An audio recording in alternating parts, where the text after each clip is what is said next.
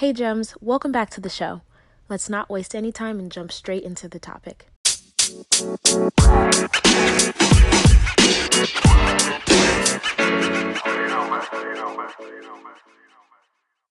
Atelophobia is defined as the fear of not doing something right or the fear of not being good enough. In other words, it's a fear of imperfection. Etymologically, what's this word now? Wait a minute. Wait a minute now. Etymo, et, etymologically, the word, mm-hmm. y'all gotta forgive me. Atelophobia is com, what? No, you guys, this isn't a real sentence. Comprised, but it says comprised. Go to Google. Comprised of two Greek words. The prefix atelo means imperfect, and the postfix phobia means fear. Anyway, look, this this is real life. I'm not recording that again. If you deal with the fear of not being enough, it has a tendency to show up in different areas in your life, not just professionally, but also in your personal relationships, as far as your friendships and your romantic connections. That's why you're here because you want to know more about attachment. We are wrapping up this series on attachment, and this one is about feeling like you're not good enough or fearing that you're not good enough. Again, the primary fears when it comes to attachment are fear of abandonment fear of rejection or judgment, fear of failure, and today's topic, fear of not being good enough. Now, this could have deep rooted, um, deep seated issues rooted in your childhood experiences. Essentially, you know, maybe it was a parent that had a tendency to say certain things. Um, maybe it was a teacher that commented on how you did your work or the work that you turned in. Maybe it was with friends that would make comments or other kids that would say things about you, or a combination of all of those things that made you feel like no matter what you did, it was never going to be enough. And that's a really difficult feeling to sit with and process as an adult. So, imagining how challenging that must be as a child, you know, I can't even fathom because children don't even have the language to match with the experiences that they oftentimes have. And so, you know, for for most of us, we learn these things in our first 7 to 10 years and they get perpetuated throughout our relationships in our lives uh, until the day we die. And so my goal in sharing this information is for you to be able to put on your radar what might be getting in the way of your ability to connect more genuinely and authentically with yourself first, to be honest. Once you can be honest with yourself and authentic and get comfortable with who you are, where you are, then it can be exuded out of you and affect your relationships positively. We can't we can't start from the outside in if that makes sense. Now, you're going to hear me say some things that that uh, will contradict that probably at some point. Um, but I really do I think it's a it's a cyclical it's a cyclical process where, you know, your relationships in your community can affect you, but vice versa. You in as an individual um, affect yourself and affect your community and your interactions and things like that. So, um, preferably, we would go within to have a greater understanding of the context of our lives so that we can do differently without. But without going within, there's nothing you can do on the outside. That's why if someone gives you a compliment and you cringe, I know that you're, I'm talking about you right now. You cringe, or somebody that you know it's because you reject the idea of that statement being true. So, because you reject the idea that their compliment could be true, you can't accept it. There's a hard boundary. It's a wall. It's a moat. You probably got alligators in it or something like that. Or you know someone who is like this, or date someone who is like this, right? You might be on the other side of that spectrum and be in relationship with someone who is this way. Um, and maybe this gives some insight on, as to why um, they act the way that they do.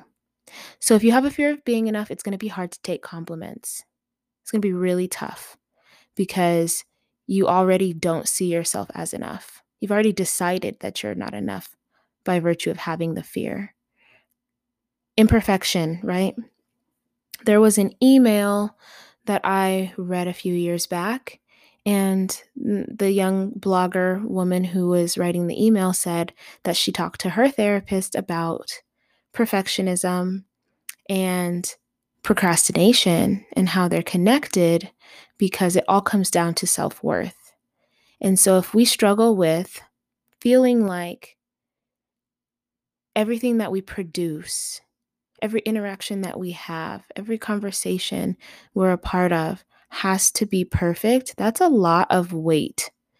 That's a lot of pressure. And so, what do people have a tendency to do, right? Fight, flight, or freeze. So that leads to procrastination. All three of those responses lead to procrastination. You might be procrastinating on a business idea, procrastinating on telling someone how you feel, procrastinating on really fleshing out and creating action toward the things that would help you to live a more fulfilling lifestyle. And it all comes down to self worth. When we have attachment injuries from our early childhood, it creates self worth issues. And we're all dealing with them at some level. No one is exempt, not even me, not even uh, Brene Brown, not even Oprah, not even whoever you want to think about, not even Beyonce, anybody. Um, we're all dealing with some level, some part of that within ourselves on a daily basis. And the goal is to find clarity as quickly as possible as we can in a day. That's why, you know, I say you want to have your morning routine in place. Because when you can win the morning, you win the day. When you win the day, you win in life. But the fear of not being enough and the I, the fear is there because you've already decided be, because of experiences potentially um, that seem like evidence that we can use to confirm the fear being true we have a tendency to be like that. So, Raven, I've said it before.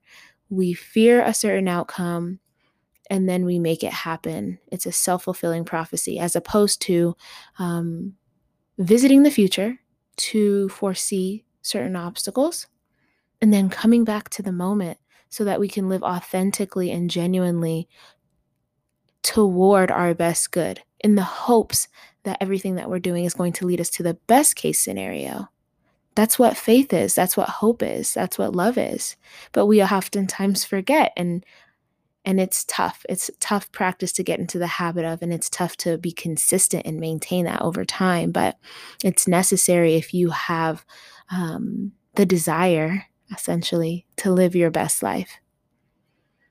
I want to make sure that I note that if you haven't listened to any of the previous attachment episodes, um, that you go back and do that. It will provide a greater context for these conversations.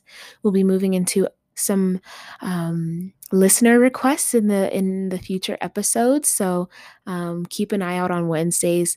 I'll be knocking out some requests from people who have sent me dms about what they want more information on how to heal from this that and the other. And if you haven't joined the email list click the button in the show notes and do it now. If you are not on the email list, do it now because I'm going to be launching a little some some coming up here and you want to be a part of it. It's going to be a community where we can do life together essentially. Life is hard.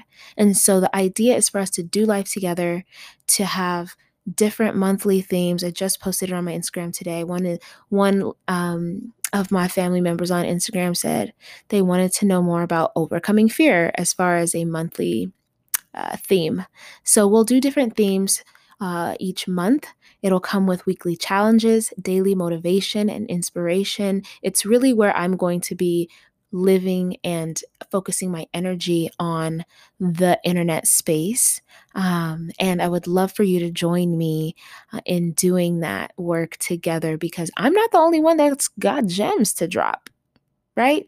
Y'all listen to the interviews, and I know that you walk away from those interviews with more information um, than you started them with. And so it's going to be a place where you can pour into like minded individuals and get poured into knowing that the people in that space are committed to personal growth and development, killing it in their personal finance journey, and leveling up together. I'll talk to you next time, Gems. If you enjoyed this episode and would like to support the podcast, you have a few options. You can subscribe to the podcast wherever you listen to it, and you'll be notified as new episodes are uploaded. You can also leave a review or send me your feedback. Doing so helps me to create content that's relevant to what you want to hear about. And last, you can share the podcast with a friend. Whether it's directly or sharing it on your social media, it helps them to know that you think that this is information that they need to hear about. Thank you.